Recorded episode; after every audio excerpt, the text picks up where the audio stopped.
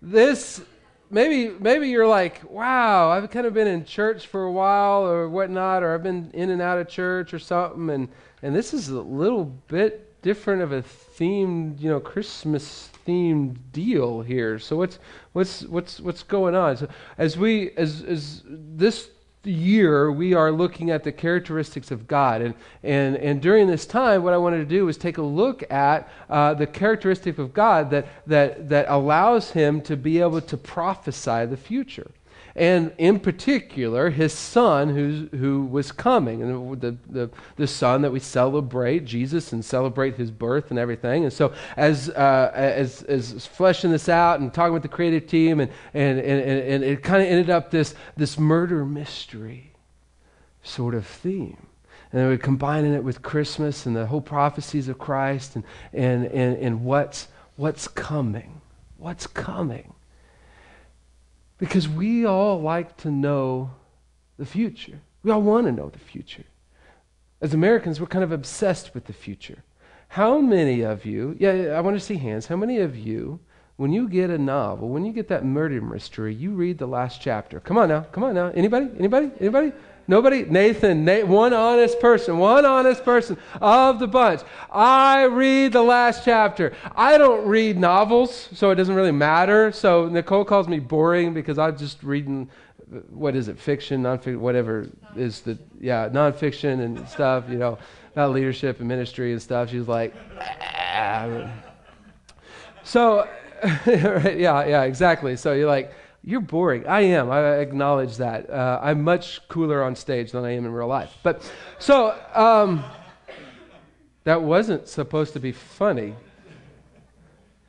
So we, we, we came up with this series because we all like to know the future and we all like, like to know, we like the predictions, you know. Like, like we don't just watch the football game. We watch the three hours before the football game just to get the expert, just to hear the expert say that they predict that my team is going to win, even though they really don't know what they're talking about? If an expert gets to where they predict the, the, the outcome of a 50 50 coin flip, 50% of the time, we call him an expert. And if any of you were able to do that, I would call you my bookie. If you were able to figure out half of the time which team was going to win and if they were going to cover the point spread or not, that's what I would call you. And we're just we just love it when when when these experts are able to predict the future 50% of the time. And you know what? We we spend our money based on a prediction of the future. How much will this product change my life? See, I do this, I do this, I do this. I won't spend money on something if I can't envision it changing my life in the future. Yesterday, I, have been dealing with this, this, this, this mucus crud for actually all of November. And so I'm like, ah, I got to do something about this. And so I went and I bought generic Mucinex because I'm not going to spend a whole bunch of money on something that might not work, right? You do the same thing. We want to know what the future holds. We will spend money to make our future better. We will spend time just to get somebody that will, that will predict our team to win. And really, a meaningless game. All games are meaningless. And I watch them, but they're, they're meaningless. But when it comes to God, he doesn't predict the future. He doesn't predict the future. Maybe you're like, hold on a second, time out. I mean, what was, I mean, I've been around church enough. I mean, that whole uh, section of prophecy, isn't that God predicting the future? No, if God predicted the future, he'd be wrong some of the time, wouldn't he? Because our prognosticators are wrong most of the time. If God predicted the future, he'd be wrong. This series isn't about God predicting the future. This series is about God knowing the future and telling us in vivid detail. Because if he was able to predict the future, or if he predicted the future, he would be wrong some of the time. You ever thought about that with the prophecy? And it's not him predicting, it's him knowing. Here, uh, blow your mind moment, all right? All right? It blows my mind, so it'll blow your mind. God not just knows the future, but He controls it. But, but, but, but. He also is in the future. He is all, all time at all times. He is now He's a 1500 years from now. He's 1500 years back. He, does, he is not bound by time and space. Some of you like, move on. You're going to have gray matter everywhere. But if we didn't have a God we couldn't understand, or if we didn't have a God that didn't blow our minds, we wouldn't have a God. So, this series is about him telling us in vivid detail about his son because his ability to tell us the future shines greatest when he's telling us about his son. And he started that way back in Genesis when he's talking to the snake, the serpent, that just deceived Adam and Eve into, into sinning against God, here is what he told the serpent, Genesis 3:15. And I will cause hostility between you, the serpent, Satan, and the woman. There's going to be this friction consistently against you and the woman, you and her offspring, that, that, that her children for all generations, there will be this friction for always against you two. He will strike your head and you will strike his heel. You will get a bite in on his heel, on the offspring's heel. You will get your bite in, but, but, but there will be an offspring that will squish your head, that will kill you, that will kill sin, that will kill death, that will kill all the effects of sin. So from Genesis 3:15 on, we are waiting for the one who is going to defeat Satan, who is going to defeat sin, who's going to defeat death, who's going to defeat the effects of sin. We're waiting for the one who's going to defeat all of that. And so now, then we see Adam and Eve have two children, Cain and Abel. We're like, who is this the offspring? You're like, Abel, he's a good guy, but he's dead. So he's not the one. And Cain, He's not a good guy. So he's not the one. He was snake bitten. Then we see Noah, oh, a good guy. And then after the flood thing, he was drunk and naked in the tent. If you're drunk and naked in the tent, you're not the one in multiple ways. Then Abraham, he had his flaws. Isaac and Jacob and Joseph, they all had their flaws. And we're like, not the one, not the one, not the one, not the one, not the one. And where we are in Genesis, as we've tried through Genesis, and that's where we are with Joseph and, and ending with Joseph, we're like, not the one. But the old, whole Old Testament is really the backdrop to that is God going, not the one, not the one, not the one, not the one. Keep waiting, keep waiting, keep waiting. And as the Old Testament keeps unfolding, He keeps giving us in more and more and more vivid detail about the one that's going to come. And to lay all the cards out on the table, we, we think that's Jesus. As Christians, we think that's Jesus. But, but, but maybe you're skeptical. Maybe you've been skeptical. Maybe you're wondering did Jesus know he was the one? Because there's, there's, there's some to say that's, that's nice, Christians, that you think that Jesus is the one, but you forgot to tell Jesus. He didn't know he was the one. You forgot to tell Jesus. So, so, so is there evidence that we can point to that Jesus was the one? But beyond that, that Jesus knew he was the one? Because what good is the one if he didn't know if he was the one? What good is that? No, that's, that's not any good if he was the accidental one. That's boring. You don't get married because they're the accidental one. You get married because they're the one. Is there any evidence? We're going to go to Luke chapter 4 to, to, to look at this. And, and you don't have to buy, be a Bible scholar to figure out that Luke chapter 4, we're, we're, we're at the beginning of the story. Especially, especially when we realize that Luke chapter 1 and Luke chapter 2 is about his birth and about his young childhood. So Luke chapter 3 is about his baptism. Luke chapter 4 is about his, uh, the beginning part is about his, his temptation in the, in, the, in the wilderness. And he is just starting out in ministry. It's going to be in Luke chapter, chapter 4, starting in verse 16. He, he was just starting out in, in, in, in ministry. Then Jesus returned to Galilee, filled with the Holy Spirit's power. That is important. Reports about him spread quickly through the whole region. I mean, Jesus went viral before viral was viral. I mean, everybody is like, hashtag Jesus, hashtag he did another miracle, hashtag he's teaching again, hashtag he's amazing. They're on Twitter, they're on Facebook, they're taking Vine pictures of him. He's on YouTube, he's everywhere. People are spreading the news about this one who's coming, that's doing all these miracles and teaching this stuff. He taught regularly in their synagogues, and synagogues were, were Jewish outposts. They realized that as Jews, they couldn't, as they spread out and moved to other regions, they couldn't always come to Jerusalem week in and week out. And so they, they planted these Jewish outposts all throughout the region in order for Jews to come week in and week out to, to have a service, to worship God.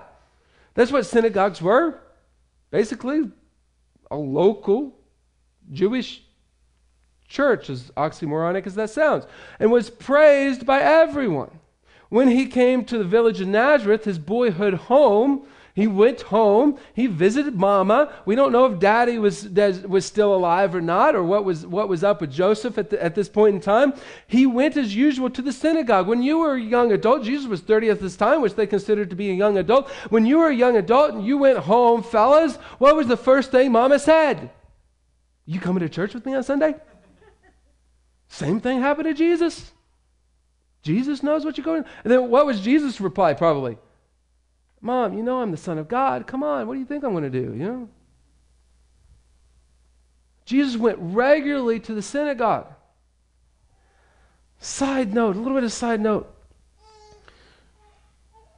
Things man had taken over what God had written out in the Old Testament, the system was broken, broken beyond what God intended it to be.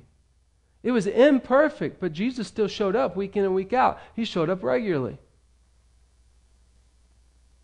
Like I said last week, it's kind of become in vogue to kind of knock on the church and then leave the church because it's broken. It's not perfect. News flash, church, this church isn't perfect. It might have been before you sh- showed up here, but you showed up here. So it's definitely not perfect now. And I showed up here, and it's definitely not perfect now. So what are we supposed to do about it? He stood up to read the scriptures. Jesus participated. He helped to bring it back to where it was supposed to be. And technically, I mean, as we see the story fleshed out, he's the one that brought it back to where it was supposed to be. Look, if something's not perfect and you see it, look, I see all kinds of stuff that's not perfect. Here. But it takes every one of us to work together to, to, to progress this thing. If you see something that's bothering you, that's burdening you, maybe that's God telling you, do something about it. That's why we have the phrase, vote with your feet, not with your hands. See, any of us can vote about something that's not perfect by raising our hand. That's easy. It's way easy. What about voting with our feet and actually doing something about it to bring about change? Jesus showed up regularly and he participated.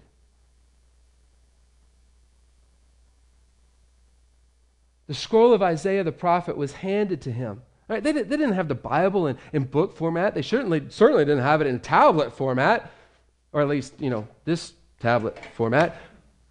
And they'd gone past the stone tablet format. I mean, they'd advanced, you know, past that. They wrote it down in scrolls. And Isaiah was the second longest book of the Bible. So Jesus was handed the book of Isaiah, or the scroll of Isaiah, and, and, and he rolled the scroll and found the place where this was written. All right, we know Isaiah is having 66 chapters, but when Isaiah wrote Isaiah, he just wrote it straight out. He didn't put chapter breaks in there. He didn't put the verses in there. Uh, you know, one, two, three. He didn't put any of that in there. That came centuries after Jesus.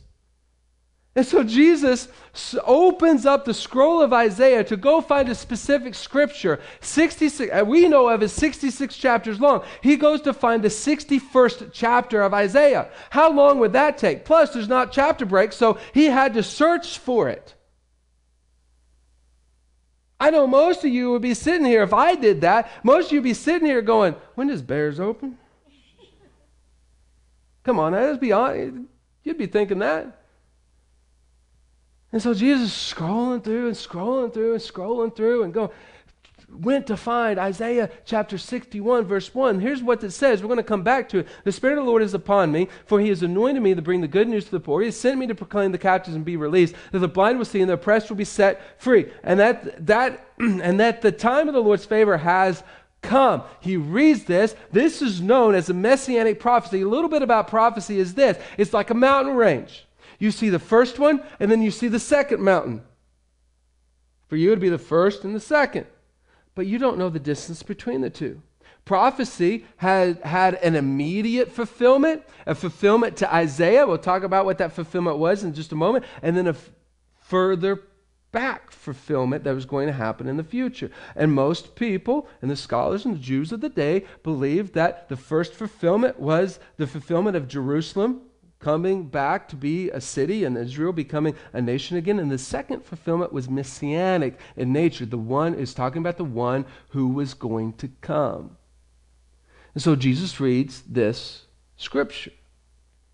He rolled up the scroll. I mean, 61 chapters again. He rolled it back up, and everybody's just sitting there watching him, handed it back to the attendant and sat down. All eyes in the synagogue looked at him intently. They were just like, they were on the edge of the seats. What's he going to do? What's he going to say? What's going on? And I, I, think, I think, maybe it's just me, but I think he sat down, scanned the crowd again, just to milk the moment. Then he began to speak to them. The scripture you've just heard has been fulfilled this very day. I'm the one. I know that I'm the one you see it living out before you right here and right now. Chapter number four. This is at the beginning of the story. Jesus' PR, uh, you know, PR agent is back in the back of the room going, Oh no, this isn't what we talked about. We wanted to keep people in suspense, and here he is. He just said. So he's like, he's, he's on his phone now. He's typing out a press release. He's trying to figure out the damage control and the spin control and all that. And Jesus is like, I'm the one. I know, the, I know that I'm the one. And the people, the people, the people were amazed by the gracious words that came from his lips. But, but as it sank in, as it sank in, this is what they also said. How can this be? They asked. Isn't this Joseph's son? I mean, isn't this the carpenter's son? The dude made me a table two years ago. It's a nice table, by the way. It's cool, strong, sturdy. I mean, good grief. He grew up with my kid, he grew up with me. I babysat jo- Jesus. I saw him naked. Right? That's like the demarcation of, of somebody famous. I grew up at Ridgecrest, and a lot of people went to went to Ridgecrest from Kickapoo, and and and and you know people were just like, I babysat Brad Pitt. I saw him naked, like as if that was cool. I mean, everybody's seen him naked now. I mean, but people are like, I knew this. This is a dude that grew up with my son. Like, you're the one? what? And now Jesus PR agent's like, okay, okay, we can deal with this. People are still confused. He just kind of teased it out a little bit, and people don't get it and stuff. Okay, it's a good time to stop talking now. Then he said, that would be Jesus. He doesn't stop talking. You will undoubtedly quote me this proverb Physician, heal yourself, meaning do miracles here in your hometown like those you did in Capernaum. Basically, prove yourself. Prove yourself. Give us reason to believe in you. But I tell you the truth, no prophet is accepted in his hometown. Certainly there were many needy widows in Israel in Elijah's time. Then heavens were closed for three and a half years, and severe famine devastated the land. Yet Elijah was not sent to any of them. He was sent instead to a foreigner, a widow of Zarephath in the land of Sidon. And there were many lepers in Israel in the time of the prophet Elisha. But the only one healed was Naaman, a Syrian. And you're like, what does Elijah and Elisha have to do with this story? That's a good question. Because Jesus had this this knack, this knack of being able to bring up something that is on the topic but off the topic. To leave people going, What are you talking about? But they got it. They got it. They got it. We'll see that in a minute. But Jesus is saying, look, look, look, look, look. You want me to do something, so therefore you can have faith. He said, but remember back, remember the stories of Elijah and Elisha? The reason why he, they went to foreign people in order to do these miracles is because these foreign people had more faith than Israel did in God. And Jesus is telling them, look, look, look, look, look, I do more miracles here. The reason why I don't is you don't have faith in me. He went to his hometown, he went to the religious elite, and walked into their church service and said, You don't have faith in God.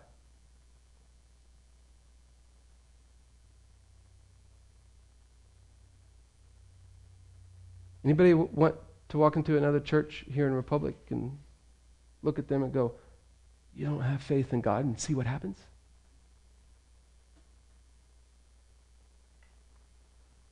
When they heard this, the people in the synagogue were furious. Other translations said filled with wrath. Jumping up, they mobbed him and forced him to the edge of the, of the hill on which the town was built. They intended to push him off the cliff. Luke chapter 4, and some of you are like, haven't heard this story, but I know this isn't how it ends. Jesus so knew who he was that he intentionally ticked people off over it.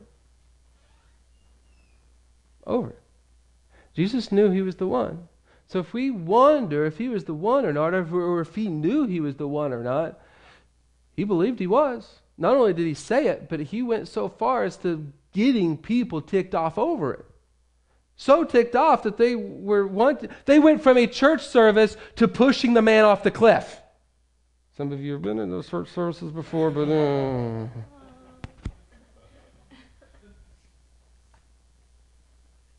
you can edit that out, Phil.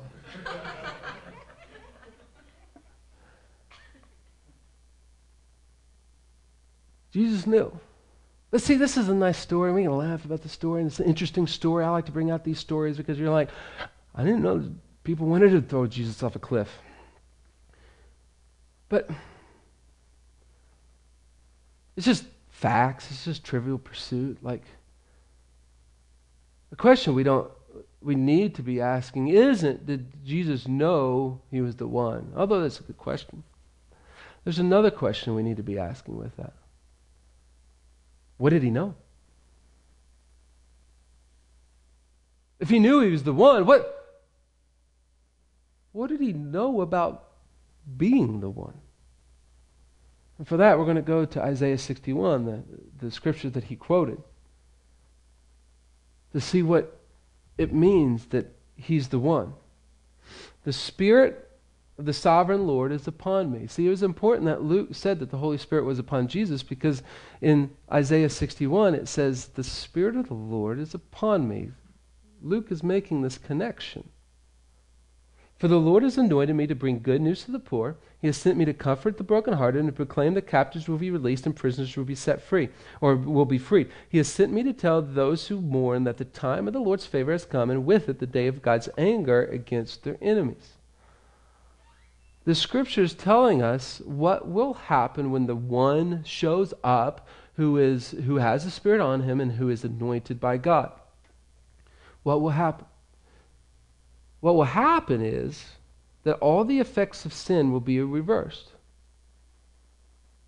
So he says that, the, that, that, that I will preach or I'll tell the good news to the poor. Now, a lot of people will, will want to make this over a poverty issue. Now, poverty is certainly an effect of sin. However, God isn't intending here literal things that are occurring. He is saying those that are poor in spirit, as the Beatitudes put it. Those who know that they are spiritually poor, that this one is going to come and preach good news to those who are spiritually poor. They essentially really saying that those who know they don't deserve God, that's who this one is going to come to. The religious elite that have it all figured out and have life all figured out and believe they have God all figured out, that's not who this one is going to come to. It's the one it's the ones who don't have it all figured out. Who are spiritually poor and know it. See, what Jesus knew is that he was the God for the rest of us. See, religion makes a God for those that have it all figured out, have it all put together. But God, all throughout the scriptures, make it clear that He is the God for the rest of us. The God who don't have it all figured out, that are spiritually poor. And so maybe you've been struggling with the whole church thing and they have it all figured out and they think that they're holier than thou. I'm sorry that you've kind of had that picture because that's not what's intended. It's intended to be that we are spiritually bankrupt in and of ourselves, but the good news is, the good news is is that there's one who has come to make us spiritually rich, spiritually wealthy, to comfort the brokenhearted. See, doesn't sin break our heart? Our own sin? and the sin of others breaks our heart. And really, sin breaking our heart is, is natural and it's good so far that it, it, allows us to have, have a realization that, that we cannot fix ourselves because we are really, really, really good at trying to fix physical consequences of sin. Really good at that. That's why we try and use birth control. To fix the physical consequences of sin. I can do this, and I don't have to worry about the physical consequences of sin. But what's going to protect your heart? See, we lie in order to prevent the physical consequences of sin. But what is going to protect our heart? Because there's nothing that can cover our heart. We can cover body parts. There's nothing that's going to cover our heart. Sin leaves us brokenhearted no matter how much we try to cover up the physical consequences. And how do we fix a broken heart? Well, it's only through the one who come who came to fix broken hearts. That's it. And to proclaim that captives will be released and prisoners will be freed. Jesus' coming wasn't about, you know, giving amnesty to people physically. Sin leaves us prisoners. Jesus' coming is about freeing the prisoners of war that comes from sin. To tell those who mourn at the time of the Lord's favor, this is a reference to the, to the year of Jubilee. The year of Jubilee we won't go in, all into it. They were supposed to do it every 50 years, and really it was, it was to celebrate the releasing of captives, the releasing of debt, the releasing of the effects of sin in our life, that spend a year of releasing all of this and celebrating God. Don't work. Just spend full year celebrating God and praising God. Like, wow, that sounds nice, right? And Jesus' coming was supposed to, it was, was the, the, the news that Jubilee was here.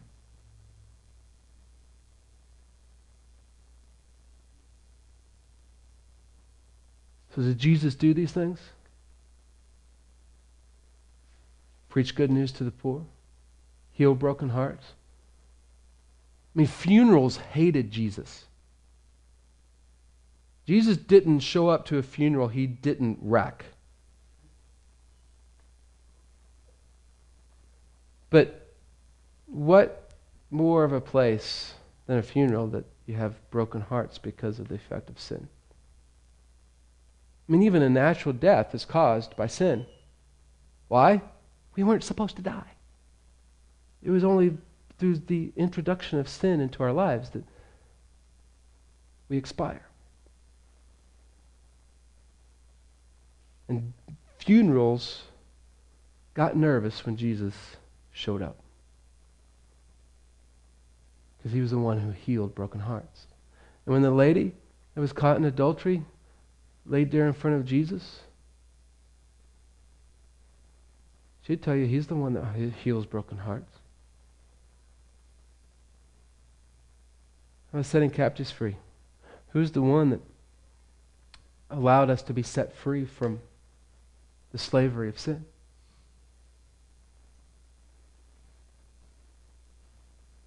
Who's the one? Faith in Jesus allows us to see that happen in our life. To all who mourn in Israel, he will give a crown of beauty for ashes.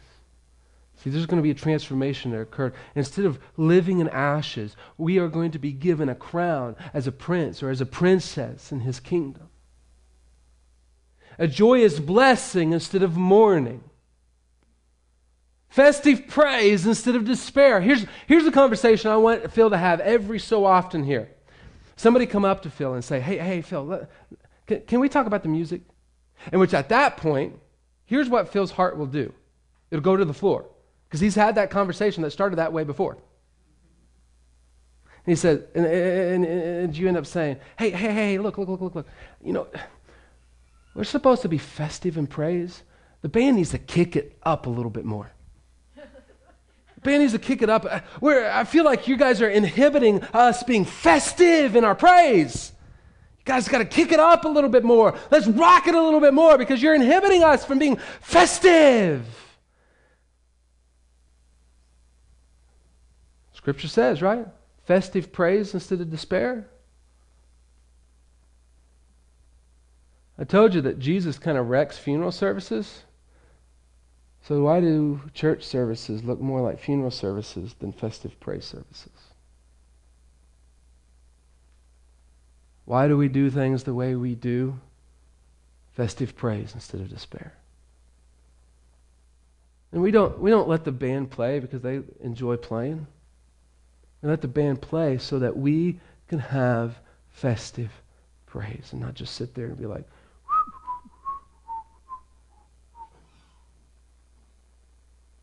festive praise.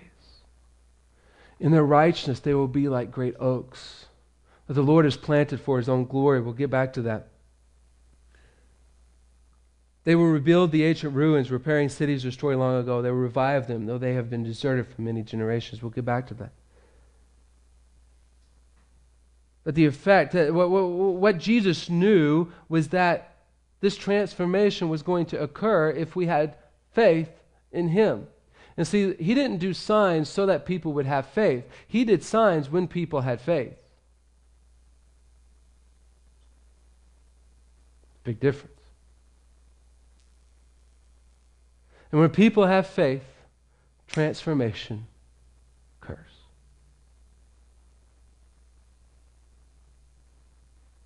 But how exactly does that transformation occur?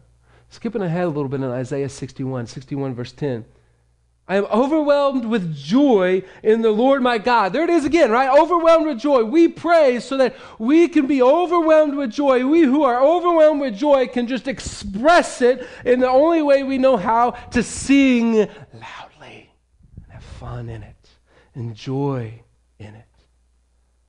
For he has dressed me with the clothing of salvation and draped me in a robe of righteousness. This idea, this concept that righteousness is clothing started in Genesis 3 when God gave Adam and Eve some leather and sent them on their way. And then it concludes in Revelation when it's talking about the clothing that Jesus, uh, God gives to his bride. And so it's no wonder that the next thing I am like a bridegroom in his wedding suit or a bride with her jewels, talking about the transformation that occurs. Fellas, you've been to that wedding. You sit down and you go, This guy's a goomer. This groom's a goomer. I know what weddings are supposed to do to you and all, but he's too goomery. I mean, a tux ain't going to help him. And then he walks out, and you're like, you're floored. Like, man, Goomer Groom has become Groovy Groom. Look, he looks good. And then you go to the reception, and, and, and, and he takes off his tux and he starts dancing, and you're going, uh, he's back. Goomer Groom, he's back. Ladies, ladies, you've been to that wedding, right? Like you sat down, you're like, this is going to be a bad bride. I know what they say about weddings. I know what they say about uh, wedding dresses, but ain't nothing's going to help her. You, you, don't say it, right? But you, you're thinking it. You might put it on Facebook because, you know, whatever you say on Facebook, you don't really say. But you, you, but then what? She oh, doors open. She comes out, and you're like, oh, bad bride has turned into beautiful bride. And then you go to the reception, and she changes clothes, and she starts dancing. You're like, oh, bad bride, bad bride. What God's saying is that we're all goomer groom and we're all bad bride. And that through His clothing, His righteousness, He's transforming us into groovy, groovy groom and beautiful bride. So it's no wonder that one of the keystone parables of Jesus was combining the concept of a wedding feast and clothing as righteousness.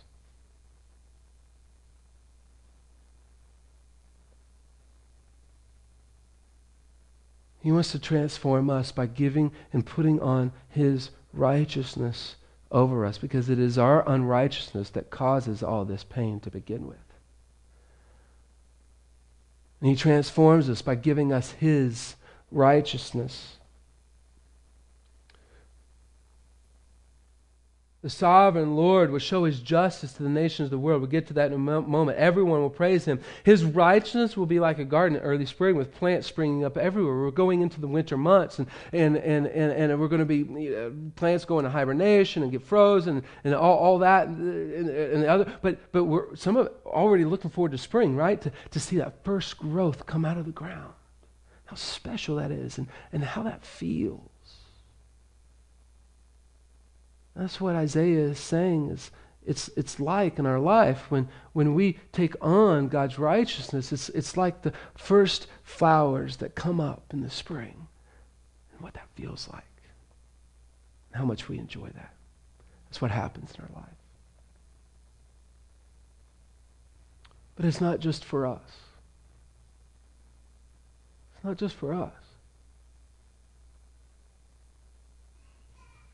Did we catch it in there? The sovereign Lord will show his justice to the nations, the world. Let's talk about justice for a moment. A lot of people would read this, a lot of Christians would read this and go, Yeah, God, let him have it. Let him have your justice. Context. What's the context of this entire passage? Let him have it or grace?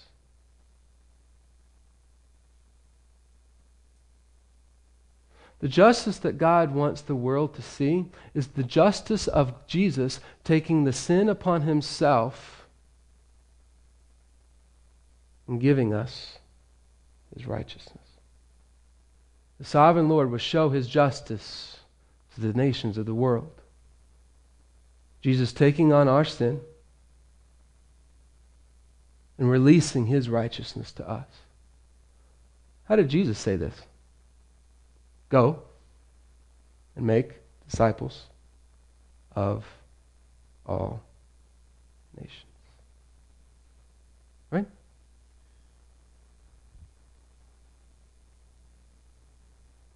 That concept wasn't new to Jesus. He was trying to get this through their thick skulls all the way through the Old Testament. And how does he do that now?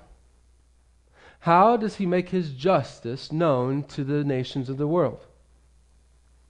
Through his people who he's already taken the sin of them on himself and given his righteousness to. So, Mission 2014, while it's about raising money and about raising money, it's about raising money so that the nations can see this justice, can see this occur. It's about having a building where people who are struggling, they know they could come to because there's something that happens there. Seeing people stream to that building, not because the building is special, the building is merely a tool in which his people use in order to let his justice be known to the nations. And the nations aren't about other countries, the nations start outside of this door, whomever is not God's people. Taking vision trips is about, is about going and discovering a place that God wants us to engage long term and serve long term, to end up planting churches there in order to make the nations aware of God's justice. Because it's his righteousness as we go back to the previous set of verses it's his it's it's it's their righteousness but it's his that he's given us to possess is their righteousness that makes us strong as an oak see sin makes us weak right? Be able to blow over by any little wind. But it's god's righteousness that makes us strong. But strong like an oak what? For god's glory. Those of you that have been with us. Glory is making the invisible visible. The invisible God visible to people who don't see him or don't care to see him. We are strong not for our own benefit, but for the benefit of those who can't see him to be able to see him. He said, uh, communities, cities will be rebuilt. Sure, it had direct prophetic uh, uh, implications of Jerusalem being rebuilt, but it is much bigger than that. That the gospel rebuilds cities. See, the problem with Republic, the problem with being in suburbia Bible Belt is everybody is hidden. Everybody hides behind this perfect facade, right? Everybody's perfect. Everybody's perfect. Everybody's beautiful. Everybody's great. Yee! And it's easy for me to hide behind that as well.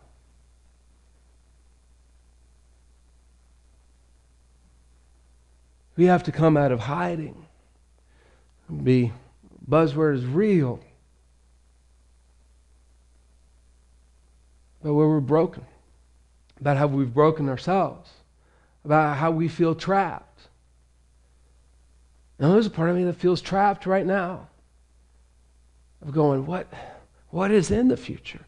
How are we going to get there? Can I get us there? Can we get there? What's going to happen? What?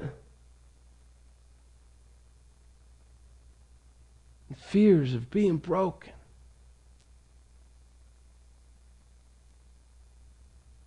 we all have our own fears and our own brokenness and our own, own jail time, if you will.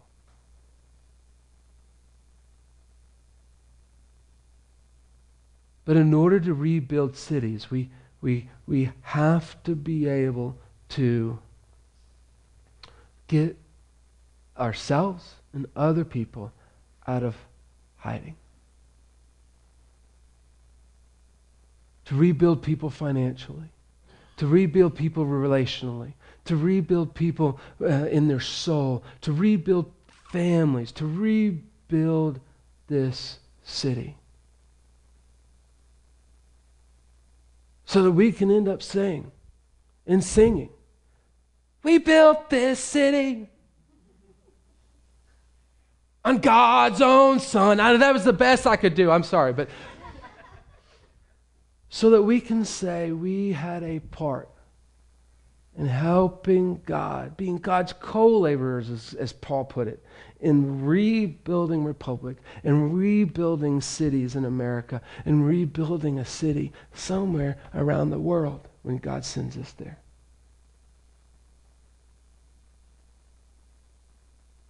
That's what Mission 2014 is really all about, is, is about being a people who wants to rebuild cities, rebuild lives, rebuild families. And having the money, sitting and waiting so that we can be prepared for Him to move.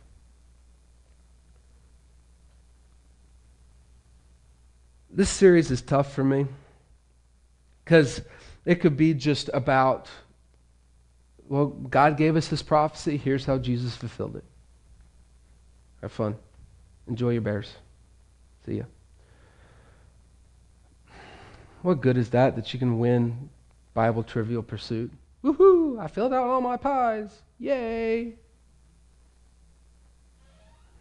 It's no good. Unless that prophecy actually transforms our life. I don't know. Maybe for one or two of you, I don't know. Maybe maybe you said, "I've never gotten out of the uh, the, the ash heap. I went out. I went out. I've never accepted Christ. I've never I've never put faith in Christ. I've I've I've, I've never known that this was what this is all about."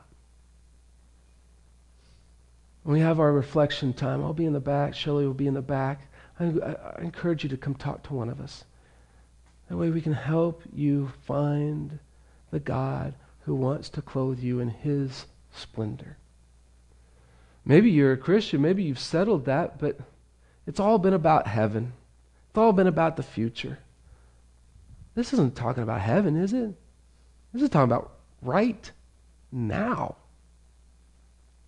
How he wants to transform our lives right now? Maybe like, man, I've settled that, but I've stayed in the ash heap. I need prayer. I need help getting out of the ash heap. Come talk to one of us. For everybody. For everybody. Here's your assignment if you choose to accept it festive praise. Like, Phil, let's rock it! Come on now! Festive praise! I want to praise God because He has taken me out of the ash heap and put on me a crown. I want to praise God. Jesus knew he was the anointed one. Jesus knew he was the God for the rest of us. He knew that. He is the God for the rest of us so that he can transform all of us. Let's pray. And Father, Lord, I thank you for this time. I thank you that you are the God of the rest of us. You, you are the one who, who, who comes for those who, who don't have it all together, who, who, who, don't, who know they don't know you well enough. That you keep moving in our lives in order for us to see that. Lord, I don't know what you're doing and working and saying in people's hearts right this moment, but I pray, Lord, that people can get out of the ash heap right here and right now. That whether for the first time or for the thousandth time, they're asking you, pick me up again and put my crown back on me. Put your robe back on me. Make me strong again. Rebuild my city. But put in us a heart of festive praise, wanting to celebrate you and the transformation you're taking us through. Lord, I pray that you just work in our hearts right here and right now so that by the end of this service, we are simply rejoicing in you. In your name that I pray. Amen. Go ahead and stand with us. First song is, is, is reflective so that, so that you can do business with God and how He's speaking to you. And, and, and, and if you need to confess something, you can do that. And, and, and, and, but as God washes His righteousness over you, that that transforms from a time of mourning into a time of festive praise.